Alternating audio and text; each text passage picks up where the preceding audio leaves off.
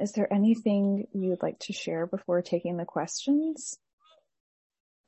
Well, uh, I'm in Madhuvan now. We have a nice group of devotees here. Agni Dev is here. Be here for the month. It's a special visit. And um, everything's nice. I haven't seen a puma yet, but I heard there's a lot of them out there.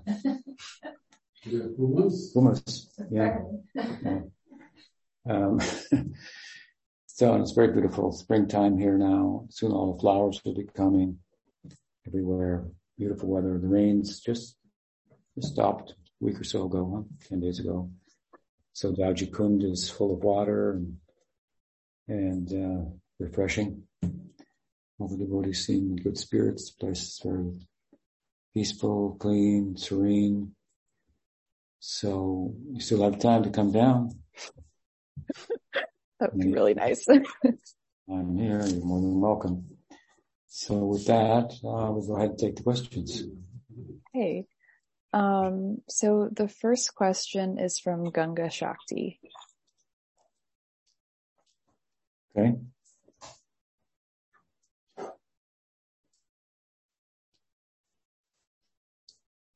Is Ganga Hare Shakti Krishna, Hare Krishna Guru Maharaj, Dandavat Pranam. Um, that was a question that I wanted to ask a few weeks ago, I believe. Um, it basically has to do with, yeah, how to, um, focus more in sadhana in very turbulent times. Like my daughter is ill. She's actually since about a week now in the clinic on top of that. And, um, um, I just noticed I partly don't, uh, it's, it's, it's difficult to find the time, although I still somehow find it, but sometimes I ended up, I end up, uh, chanting on the train or on the way to work and I'm not very happy about it. But, um, right now sometimes that's all it gets and I don't feel, yeah, I feel kind of concerned. I'm not, yeah, probably if you can give me Yeah. some ideas. Thank you. Are things better now? Because your question comes from a few weeks ago. Has the situation improved? Um, I mean, she's in a clinic now and she will be there for some weeks or probably months. We don't know yet, but it's a kind of a psychosomatic clinic. And, uh, obviously I'm, I'm, I don't, I, I don't deal with her on a daily basis, although we obviously speak every day or write messages and so on. So yeah, no, it hasn't finished. Definitely not. It just Right. Okay, well, I hope that that uh, situation improves, but I mean, it's the nature of the world. Obviously, there are ups and downs, and uh, we uh, make an effort to create a favorable situation for ourselves, for our sadhana, so that we won't be affected by um, the ups and downs of of um, everyday life, because we don't want to live an everyday life. We want to live a life of sadhaka. But bhakti is, is generous, so it extends, she extends herself to people in all, all circumstances. And, um, and so there will be, um, situations, especially for householders who have to be connected or, or I should say, don't have to be, but tend to be more connected to the world and having children and so forth who have a life of their own. Well, it's a little beyond our, um, our control. Um, so anyway, yeah, there are circumstances like that. Uh, but I think that um, to answer your your question, overall, we uh, really have to uh, make a concerted effort to identify ourselves as sadhakas, and and by that I mean that uh, our focus in life should be our our practice, and other things should revolve around that practically and conceptually. So I think that when practically they they they don't, um, and there are disconcerting circumstances like the ones you find yourself in, then at least uh, conceptually we have to perhaps gravitate um, in that direction to keep our uh, focus on our sadhana. What I, that, I mean by that, we kind of have to see, I suppose, our family, our, our, our children as desires um, of ours and needs of ours that we, we have or had um, from an emotional point of view that um, without which we would not feel whole enough, stable enough to practice at all, perhaps. Most people want a relationship, and then within a relationship, a lot of people want children. These are natural tendencies. Um, and um, and bhakti is uh, powerful enough to um, digest those uh, um, those desires in ways that yoga sadhana and uh, Astanga yoga as a practice or Gyan yoga can't. They can't, can't, can't digest them. They don't have the power to digest, digest them. And what I mean by that, I think, is that, that bhakti has the power to digest them by way of conceptually um, enabling us to see those uh, uh, necessities in our life arising out of our desires for, let's say, family, for children, and all that goes with that as, as uh, a form of, uh, rather than mukhya vritti bhakti, gauna vritti bhakti. So there's kind of a dovetailing. Uh, but that's, uh, so conceptually we, we, we, we try to, um, focus ourselves spiritually as sadhakas in light of those circumstances. So we don't entirely see it as separate from um, what our practice is. But at the same time, of course, what I'm saying can't can be abused and it will readily be abused. And Guru said that having children is also bhakti, you know, so I'm just gonna, that's gonna be my focus. I remember once that one of my god sisters told Prabhupada that my service is, is, is going to be raising my children. And Prabhupada said, that's not enough.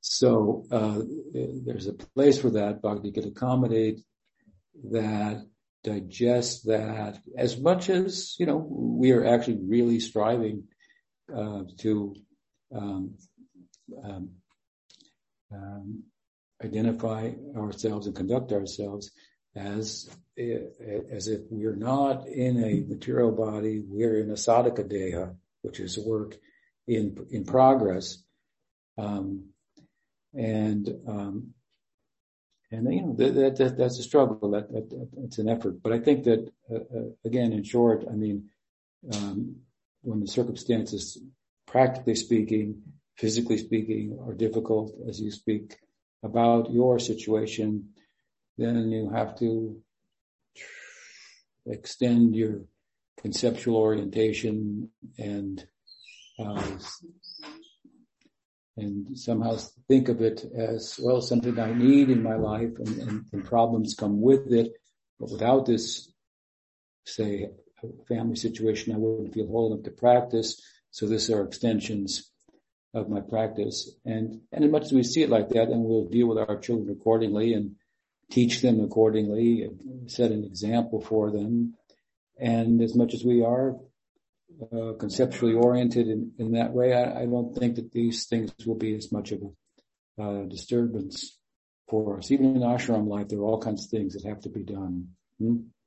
Uh, at Audarya, we just, uh, you know, our well just went dry. Ah, no water. So, you know, now we got to build a catchment system, um, among other things, to catch rainwater.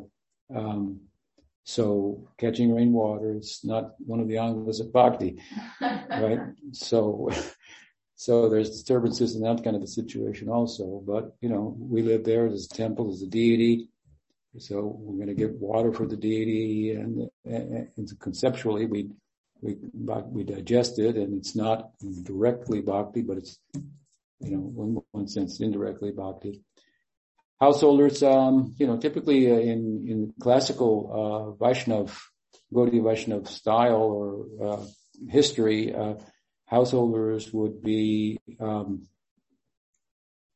would have deities in their, in their house. So they make their house an ashram. Hmm? And, um, I remember once when I first came to, my first landed in India for the first time from Australia. We landed in Madras. We were hosted by a Brahmin family. I've told this story before, but it's very beautiful. And uh, the next, uh, we, they hosted us. They were associates, friends, acquaintances of the, know, the GBC of Australia, who, who was leading the, the, group. And so they, it was arranged ahead of time. They hosted us overnight. In the morning, they served the breakfast. And when they were serving the breakfast, one of the devotees asked, "Has this been offered?" And the, the fellow chuckled and he said, "Prabhu, the whole house is offered. Everything here is." So um, we say, you know, grihasta ashram, so it means, you know, in, in one sense, you can draw make your house a, a, a, a, satellite, if you will, of the uh, you know main, te- main, temple. Like like like say the Tirupati Vaishnavas down in South India. There, you have uh, the, uh, the main deity who's fabulous, a rich, wealthy fellow. I mean, in every every sense, he's one of the one of the billionaires of the world, probably the deity. So, and everybody, everybody has a deity in their house too, in the community. And then his prashadam some is, is, is distributed and they take, and they offer along with it, what they've cooked to their own deities and so forth. So this is, you know, this is how householder life in the past, uh, historically, culturally has been accommodated. Um, and in, in, in, it's, it's the kind of householder life that the Bhagavatam is talking about when it says the bhakti can, you know, digest family life in ways that, um, gyan and yoga, which require celibacy to practice, cannot. And so it's the strength of bhakti, given that she is nirguna in nature rather than sattvic, in the case of yoga or gyan, would speak of rajasic in the case of uh, uh, the Karma Marg, uh, Varnashram, she has great power. Um, uh, but that, uh, that idea, that fact should not be abused. but you could say, well, Bhakti Vinod Thakur had 13 children, you know, so, um, true. That's, but what else did he, did he do? He had a hundred books that he wrote also at the same time. So there are many, many, um, examples in our sampradaya more examples of householders who successfully practice bhakti and obtain perfection than there are of uh, yatis or, or, or, monks, monastics, renunciates. Hmm? Um, most of the associates of Chaitanya Mahaprabhu were married. And Nityananda Prabhu was married. Srivas Thakur was married. Advaitacharya was married. married. Gadadhar Pandit was a brahmachari. So there's three out of four. Out of four. Chaitanya Mahaprabhu was married also. So one out of four was, was, was a renunciate. So the prominent examples are all householders. So we should look at the example of those householders in Chaitanya Mahaprabhu's time. Of course, we think, well, that was easier then. It was back. It was in Navadvip. They're all eternal sisters, but they're setting an example. And as we go down the line, of course, we come to, as I mentioned earlier, Bhaktivinoda Thakur, and he had a full job and everything. And there were lots of things that came up, surely, in, in, in his life, but he, he was known by other people, um, householders just to, just to, could talk about anything, but couldn't stand with it, stay with them too long before the composition would go right into bhakti, somehow go right seamlessly into, into bhakti, you know. So that's, uh, you know, an example of, uh, of, of, of, of, what, uh, uh, sadhaka's life is like. So we have to strive for that as householders. It's, bhakti is generous and we should think like that and think even my children, my husband, um, these are extensions of my own desires, as I said earlier, that I require hmm, in order to feel whole enough to practice. So there are aspects of my my practice. I should worship them uh, and, and, and, and not see them as something separate and my spiritual life is over here and they're over there. But that, you know, that's true, but that shouldn't be abused, that kind of a statement. And, and for, to help us with that, we look at the examples of so many great, uh, and we have to organize our life. We have to change our life. We have to change our circumstances. Hmm?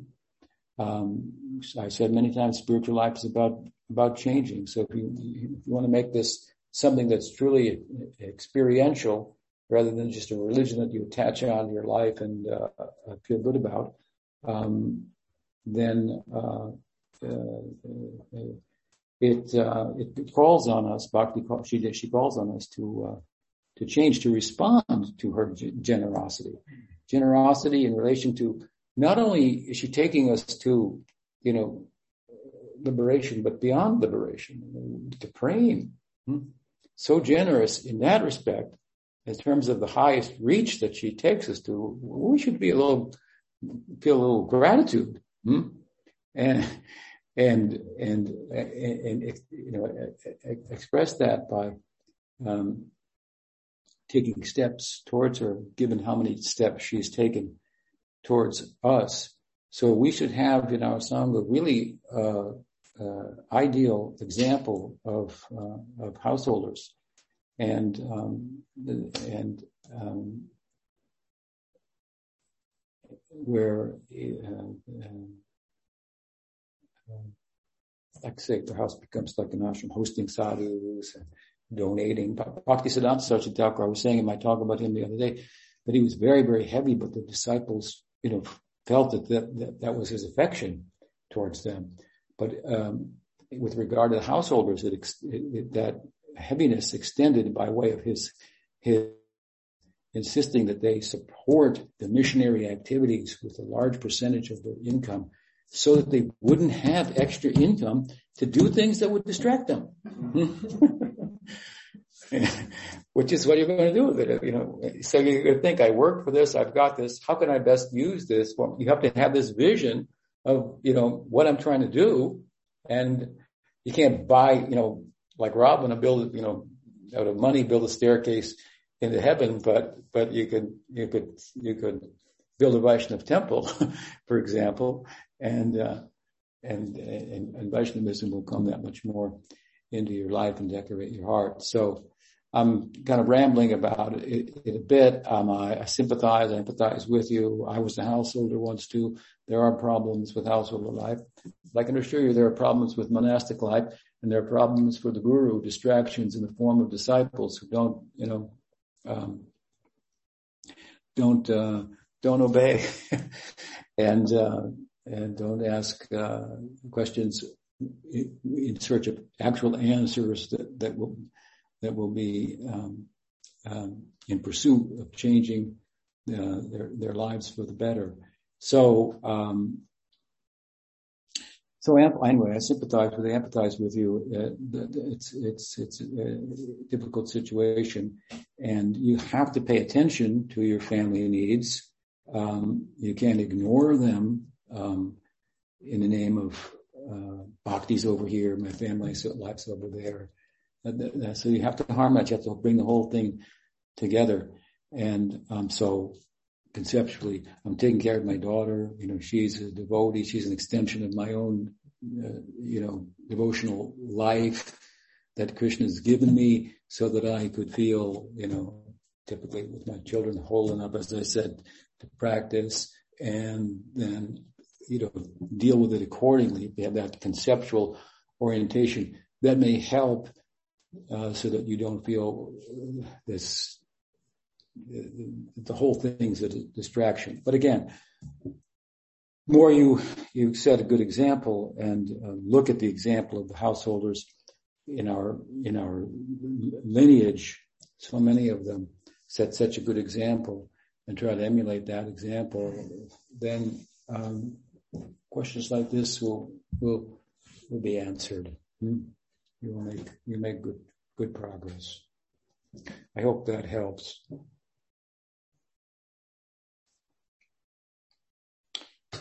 Yes, thank you very much. Pranam. Okay. okay. Hare Krishna. Um, uh, it's making, and you know, in the family life, you got to make the priority. You got to, you, you have to lay it down for yourself you have to have it, lay it down for your husband. You have to tell him, or he has to tell you, or you have to tell one another, remind one another, and you have to tell your kid, your kids, and you have to be prepared. You know, we're not here for society, friendship, and love. That's not what we're here for. Because hmm? you're not going to find it here.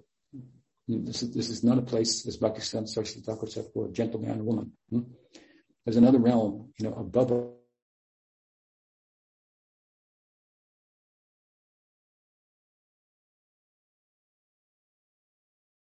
Is Gurudev frozen for anyone else? Okay. Um, let's just wait for him to come back.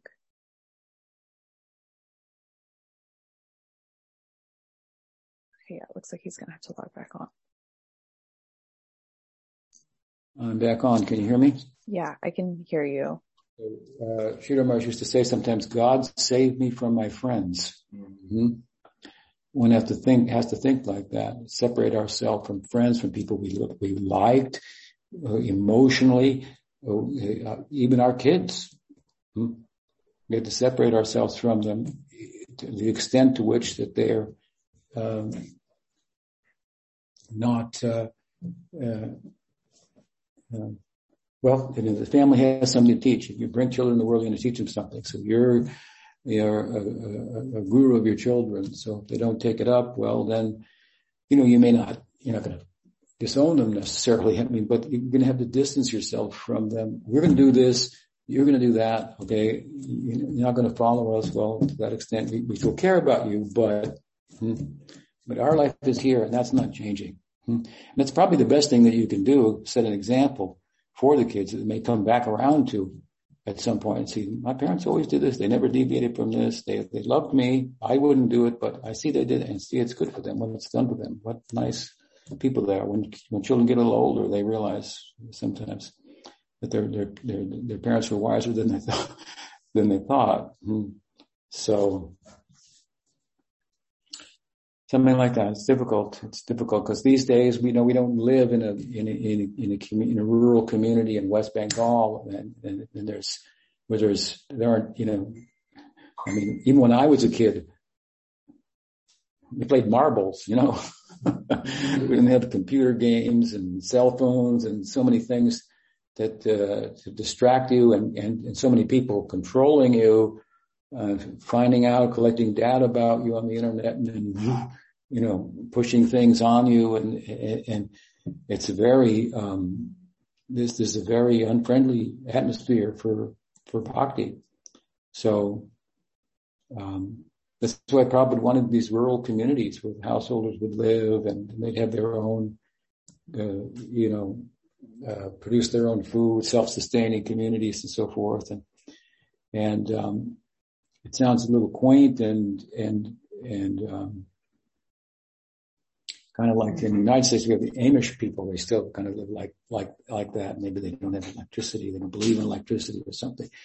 So, you know, to limit, you know, I mean, you have to, uh, just think of things like this. What is the Facebook doing for me? What is it doing for my kids in terms of Krishna consciousness? And then they may not like it, you know, but, um, they may not like the life they, they, they choose for themselves in due, in due course as well. You could let them choose it, but set another example, you know, for them in the least they can, at least they can have the opportunity to, look, opportunity to look back at that and compare themselves when they're adults or developing into adulthood and see, well, you know, they're, they're a good example. They're good people. They're, they're sincere and they're wise too. Hmm, Vedanta is, is, is, it's not, it's not just a religious sentiment here. We're wise people. It's well thought out what we do. Hmm? And uh, most of the things that people do in the world are not that well uh, thought out. And they're all about me. Everything in the world now is all about me. It's all about you. It's all about you. Well, bhakti is not all about you. It's not all about you at all. Hmm?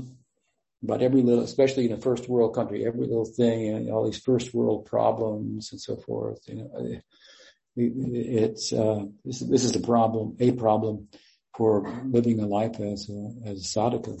Hmm? So sorry to go on with that, but let's take the next question. Oh, that was good. Um, uh, Krishna Kanaya, I think is next. Wait, did you, did you know that Krishna Kanaya? Oh no, I didn't know this. I oh. think somebody else can go uh, ahead. Okay. I'm asking questions. Thank you. um, yeah, Gayatri. Gayatri's here. Okay. D- does Gayatri know? No, does she know what? That she's asking a question? Yeah. She's, she's, she says you have, she must be telepathic or something. She says you have a question. I got a list. Okay, wonderful. It was the question that you had a few weeks or maybe like last Swami call. It's like a backlog of like. Here's a question now. You want to ask Okay, it? cool. Okay, Yeah. go ahead. Thank you. Sorry, my bad. So, is everything okay? Hmm? Can you hear me? I can hear you. Okay, here's the question. Go ahead. Yeah, so, um, when we get initiation, When we get initiation, can you hear her? Yes, okay. okay, when we get initiation, we take some vows. And one of those vows is no intoxication. And apart from the obvious ones like drugs and alcohol and nicotine, there are many other things that can be intoxicating for people and different things for different people as well. Like social media, like you were mentioning too, and TV shows and chocolate and coffee and all these kind of things. So how do we navigate this like minefield of potential intoxicants? Right. Okay. Well, I think that uh, the, the the idea of no intoxication um, comes from the Bhagavatam there in the first canto, where Parikshit Maharaj goes out to survey his kingdom and he finds a bull standing on one leg, indicating the three legs of what uh, austerity, cleanliness, and um, truthfulness. So the, there's four legs. What's the fourth one? Anyway, he's only standing on one leg. Truthfulness, and that's that's wobbling, something like that, or something like. Anyway, the the the, the teaching there is that that Kali Yuga has these haunts where he, he, where Kali likes to stay. So wherever there is there is um, intoxication, gambling, um, uh, Gold. hmm? Gold. hoarding gold. That's the fifth one. Intox- Intoxication, gambling, illicit sex, and Meat. meat, meat eating. Mm. So you know, these are interpretations, translations of the terms there. Um, uh, so um, with regard to intoxication, I believe the word refers to that's used there. I forget the Sanskrit term. Uh, it most likely refers to drinking, you know, alcohol, so forth. And uh, a lot of the drugs that we've got today are, that are available, recreational drugs, as they're called, are not, haven't yet been discovered in the Bhagavatam. Um, but it's it is speaking really directly about intoxicants in in the sense that, drugs or alcohol um, are uh, addictive. Not it's it, it's it's not really with regard to their addictiveness, but with, with regard to the intoxicating effect that they have upon us. So we might be addicted to social media. Does it have an intoxicating effect? Well, I guess it could say it, it, it, it might. Um, it might make you think you're more important because it's trying to tell you you're, you know, anyway, it's all about you.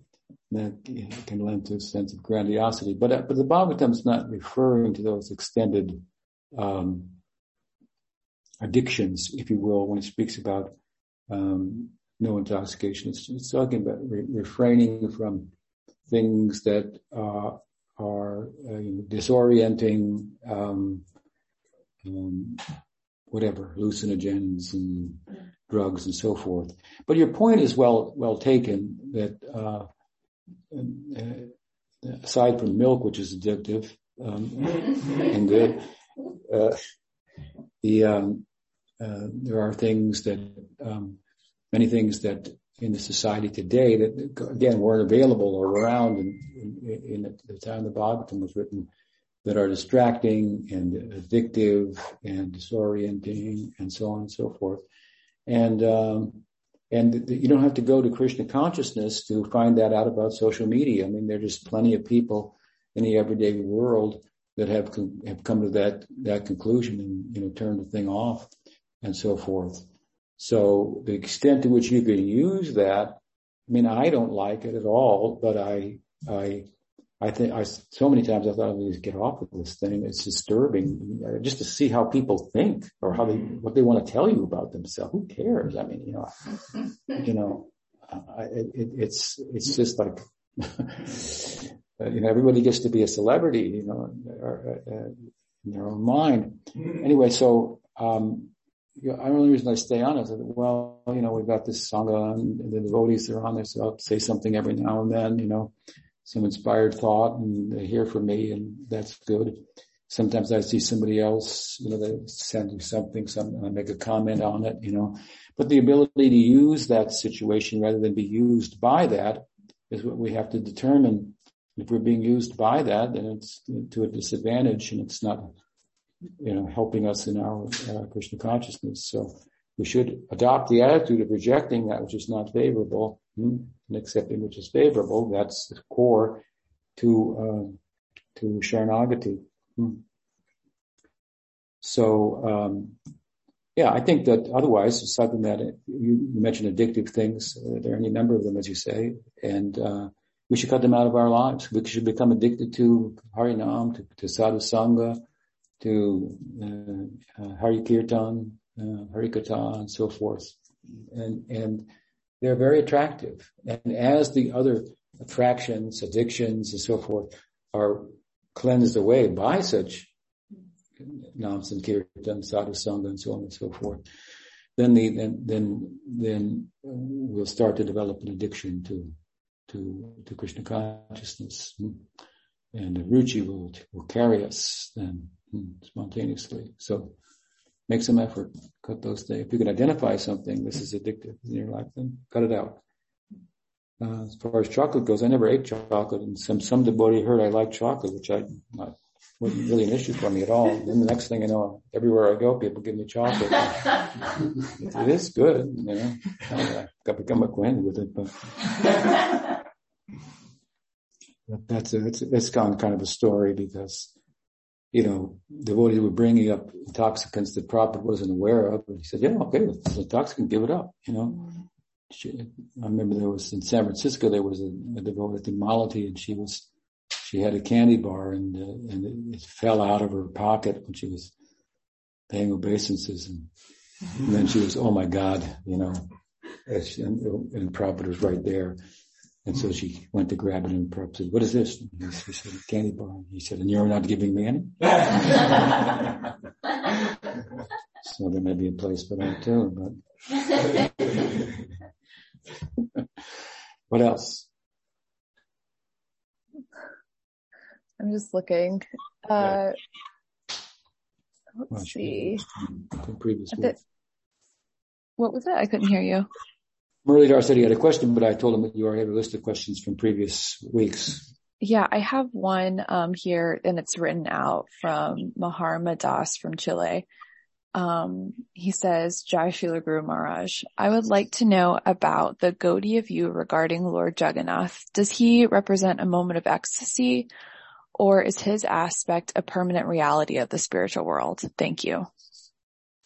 Well, both. Um, um, Jagannath, of course, means Lord of the universe, and he's worshipped in many, many different ways. Tantric Buddhists worship Jagannath and Jagannath Puri, and pilgrims of all varieties come. It's a very famous, famous temple, and he's the Lord of the universe. So who they think he is, any number of people, he shows them, you know, a face.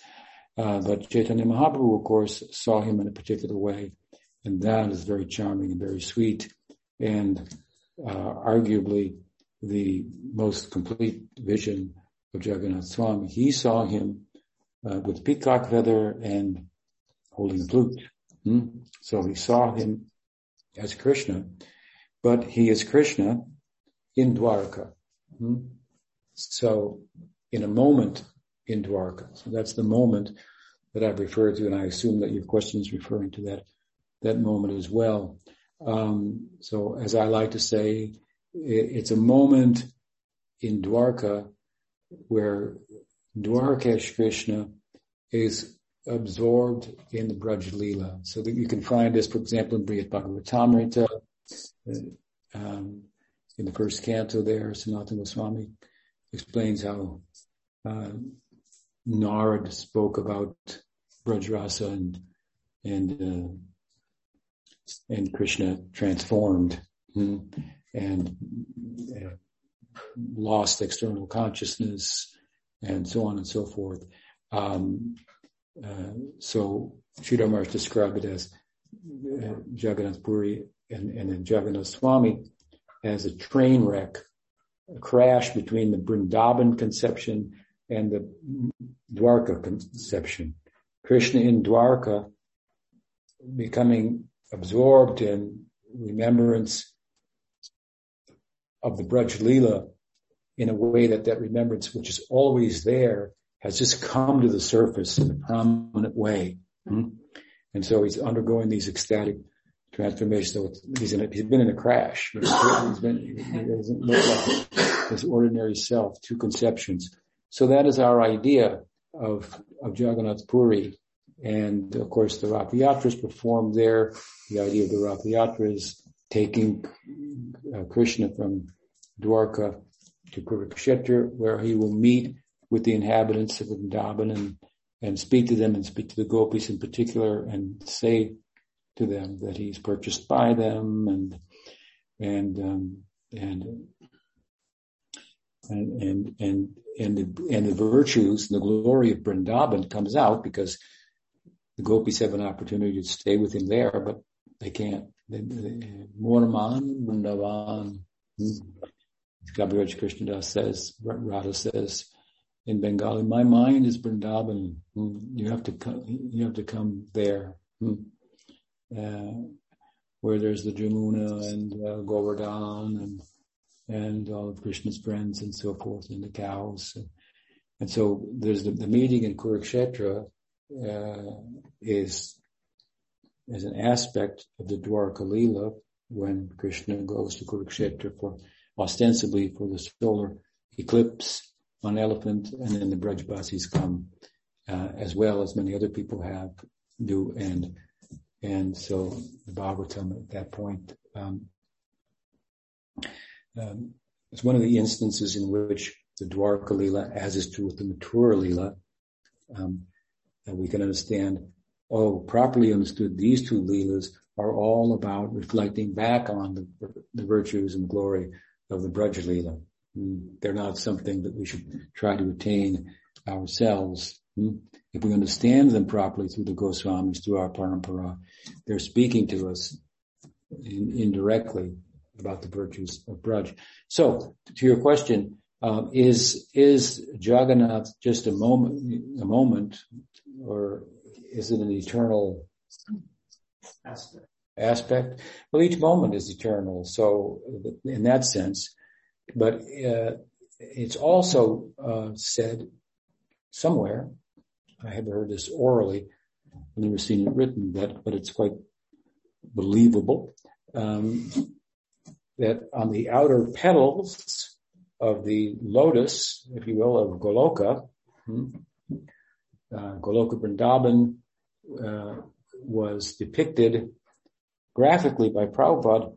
Uh, he orchestrated or oversaw, envisioned, and then had an artist depict um, this uh, Goloka as lotus, as it's described poetically.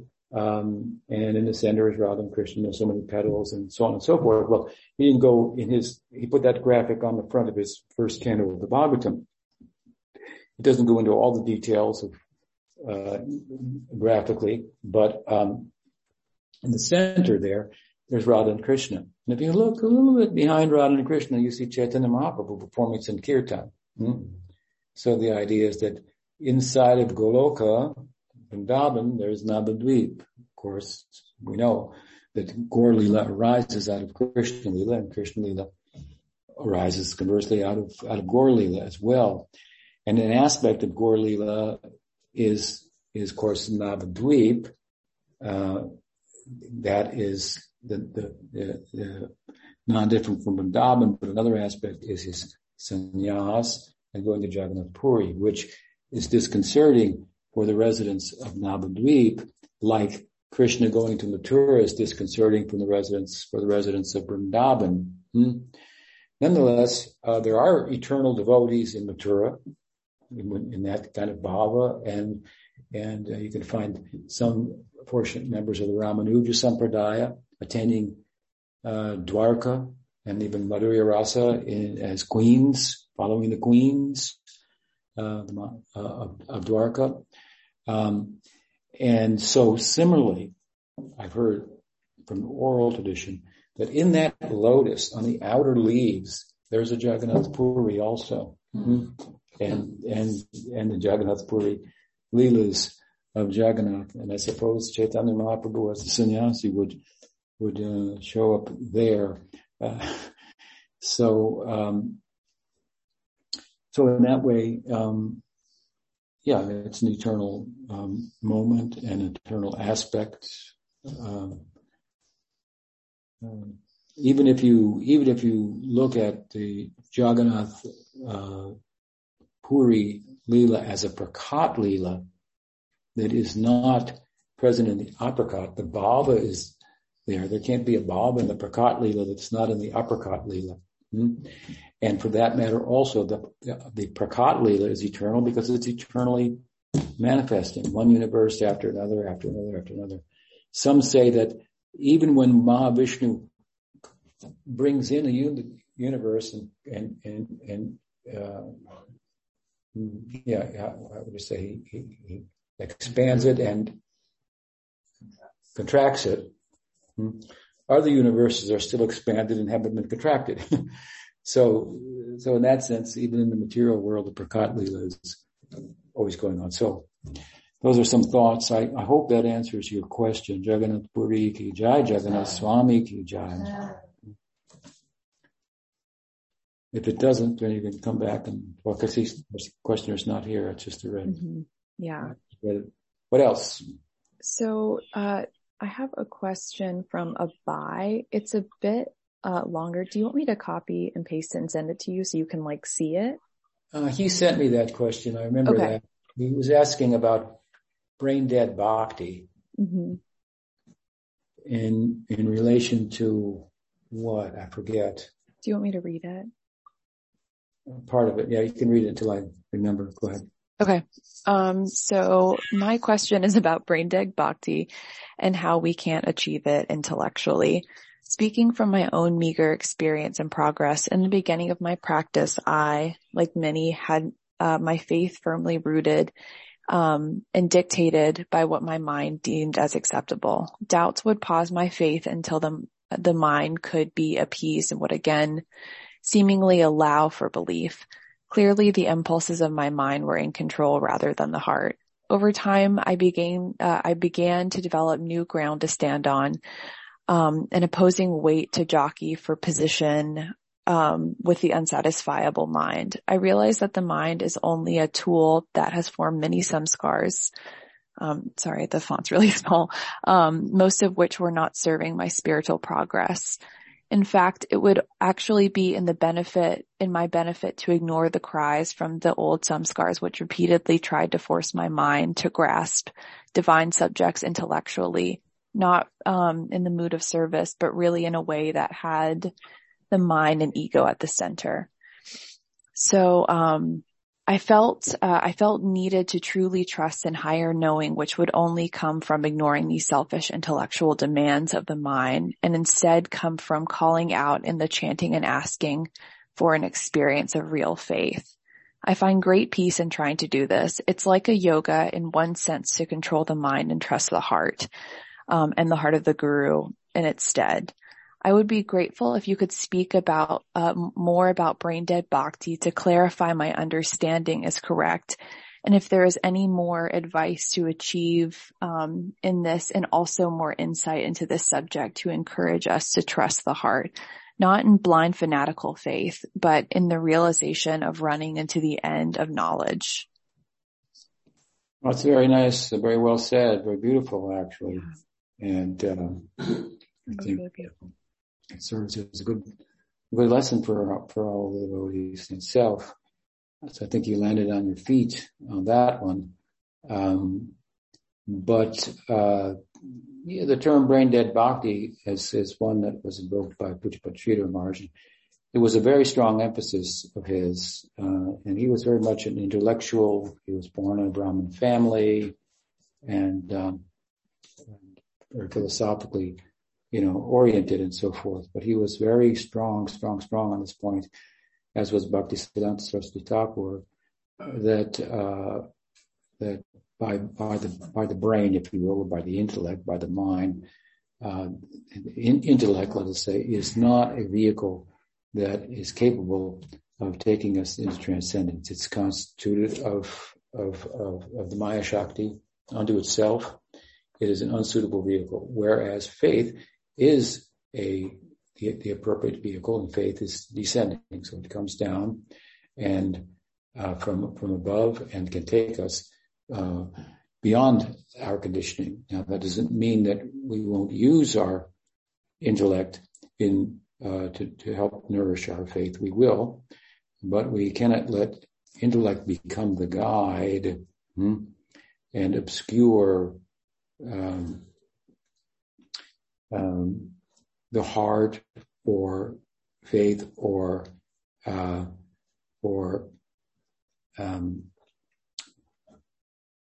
or insist, let it get the upper hand by insisting to know about things that are unknowable hmm?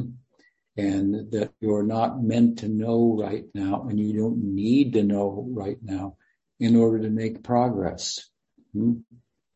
Um, there's an example from the Buddha that's that's that's nice. Um, it, when you know his teaching is that the, world is about suffering, and the suffering comes from desire.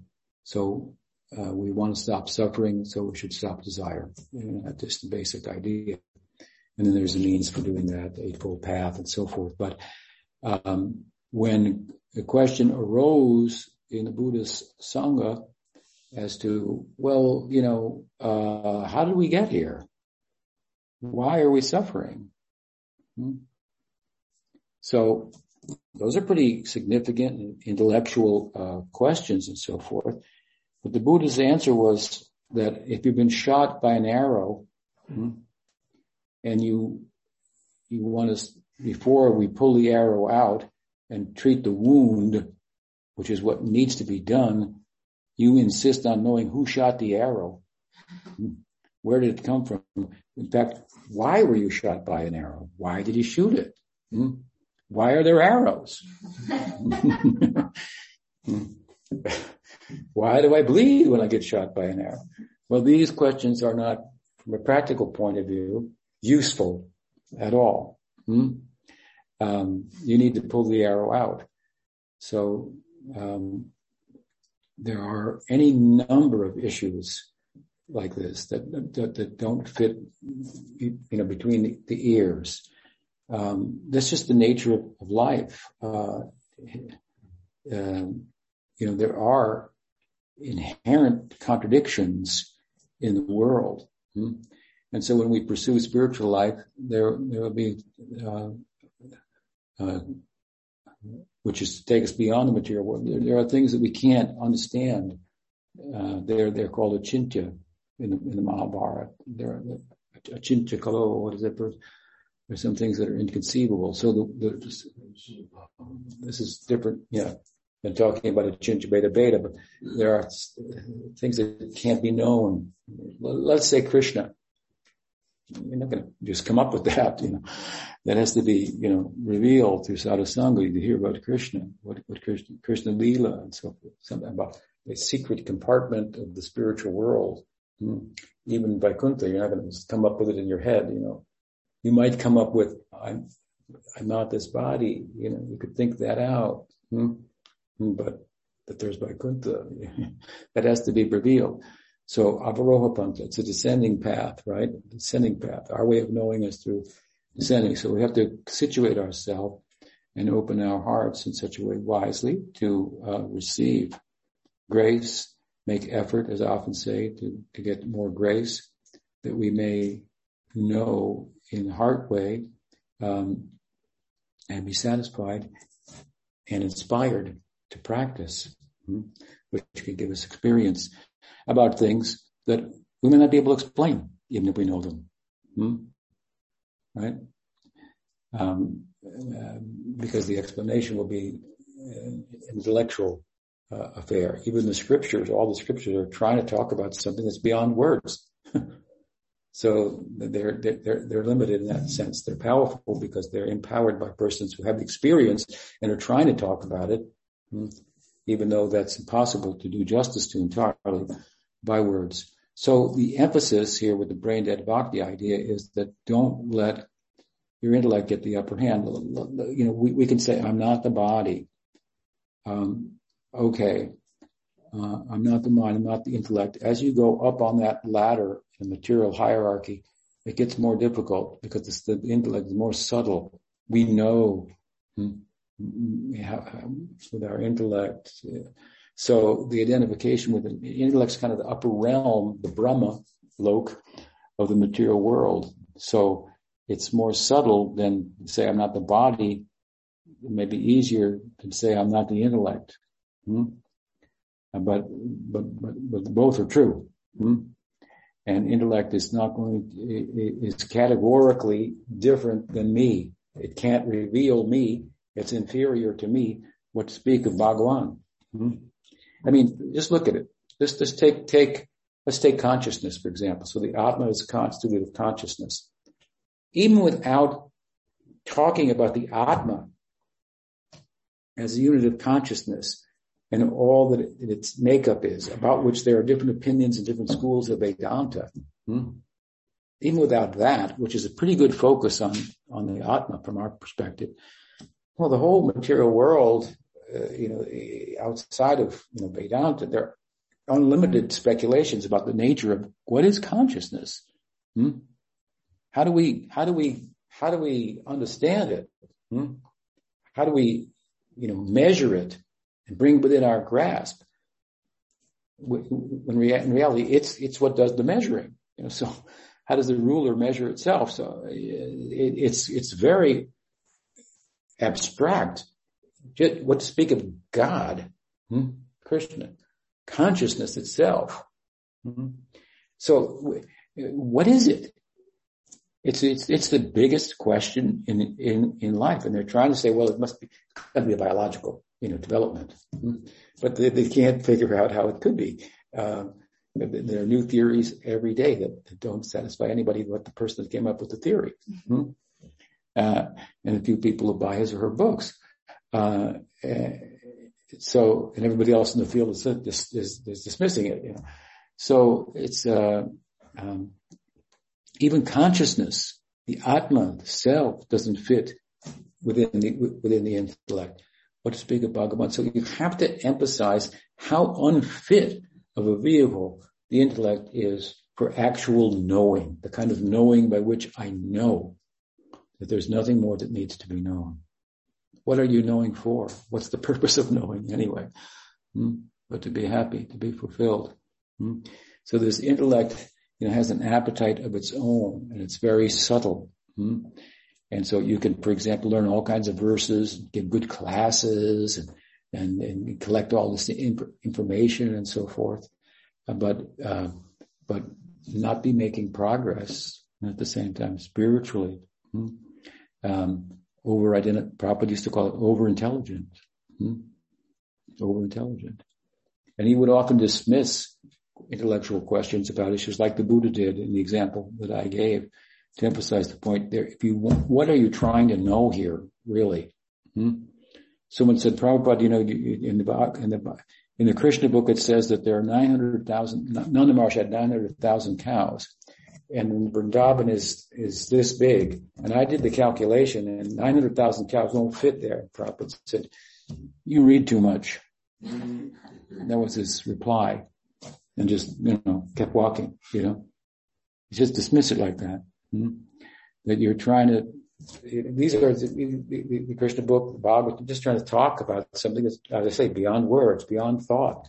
And you have to really understand that and therefore you can invest hmm, in a heartfelt exercise, as it, as it should be, of chanting the holy name. It's a, I refer to it as a trans-rational exercise. It's, it's not un, unintelligent to do, but it's an exercise that picks up where intellect leaves off. And you have to, it is not an exercise of the tongue or the ear, but of the heart. You have to give of your heart in the chanting. That's how you control the mind, because whatever's in your heart it's going to be on your mind. So if you give your heart to it, then the mind will come, come around. Um, so, um, so we, we need to put intellect in its place hmm, so that it cannot displace and in, a counterfeit way come in to take over our life and allow us to think that we're not only a devotee, we're a great devotee. Hmm? We're smarter than other devotees. We're smarter than our own guru. Hmm? Prabhupada would say, you know, over, intelligent, he would criticize. Uh, so, uh, um, so this is what uh, Sridhar you know, kind of things he was referring to when he would invoke the term uh, brain dead bhakti. Now, take it a step further, of course, he would he would use the term also gyan shunya bhakti, which, is uh, the language of Chaitanya Charitamrita, gyan shunya. So bhakti without gyan, in this sense, means bhakti or love for Krishna without the knowledge that Krishna is God. Hmm? Where you see, bhakti has the upper hand. Hmm? And in effect, is a higher, the highest knowing itself. The heart land hmm, hmm, is, is, is, is, is, is, the, the land of actual knowing. So in Vrindavan, hmm, they don't know that he's God. They heard that he's God. Other people say that he's God, or they go, yeah, well, he may be, you know, but, but then again, you know, I mean, uh, we know things about him that other people don't, so we can put it in perspective. Hmm? when Nanda Maharaj just questioned, you know, how did he lift the hill? Well, I'm starting to wonder, what, what kind of son do you have? You know, he said, well, then people say that he's God, you know, you know, that would make sense. But then of course, those people don't know that, that, that if he doesn't get enough sweets, he, he cries and makes a fuss. And so, and then obviously, oh yeah, the question's the answer. Obviously he's not God. Mm. But he has some powers, but God has put some powers in him. Mm. So we should protect him. Mm because God's put power. You know, it's, that's the logic of Braj. You're gonna, wait a minute, he's got the powers of God. What do you need to do to protect him? No, well, we need to protect him because he's got the powers of God and he's in our, he's our, in our, in our, in our community here. so this is brain dead bhakti in the highest sense of the term. Bhakti that's not encumbered by, by, by the knowledge that he's God, which would create some distance between myself and him. Hmm? So what kind of knowing is that, that we are after. And when we understand the goal like this, what we're after, then we can put that idea in place in terms of our practice and so forth. And what is the, as I said earlier, what is the place of intellect? How useful is it and so forth? Um, um, and, um, and as I often say, really the use of the brain is, you know, you use your head to soften your heart. If you're not using your head to soften your heart, uh, your head's using you and it's giving you a good beating hmm? and you don't realize it. Hmm? And you look like a fool hmm? in the eyes of those that know. You look like a fool. So it's very embarrassing actually to see someone manipulated by their intellect, especially when they think they, they, they, they, they're just in their head figuring out Krishna consciousness constantly. That's not how, Krishna Shakti Vina Nahi, Tar Pravartan. Mm-hmm. Without, Vina, Nahi, without Krishna Shakti, without the in, infusion of Bhava, hmm, Chaitanya Charitamrita says no one can spread Krishna consciousness. You may get some followers. Hmm. You may become a popular person and so forth. Hmm. But there are many, many, many, uh, I'd say, um, um, looks like Krishna consciousness, but it's not something like that, going through, through the motions and so on. So these are, you know, just some thoughts that, come to mind. As I say, by your, your question was very nice. And I know how, you you, you, you've spoken to me over the years about these, these things. And as I say, you seem to have landed well on your feet. And, uh, you know, it, it, for, for you and for others, it might be things like, well, you know, science says this and, uh, and, and logic says that. We, we, another thing about this is that we put too much faith in, in ways of knowing that are, that are just really like venerated in the world today that are very, very, uh, are demonst- demonstrably incomplete and in, in, inconclusive. Hmm? Um, so, so, um, it's important to shed light on, on, on those methods. We, I was, was, I was, uh, Granishta was taking me to the airport. We were talking about, somehow we got on the subject of Kali Yuga and we were talking about symptoms of Kali Yuga and the Bhagavatam. It's just like, wow, it's just, you know, uh, so accurate that, you know, so what if you can't demonstrate archaeologically, you know, the, the,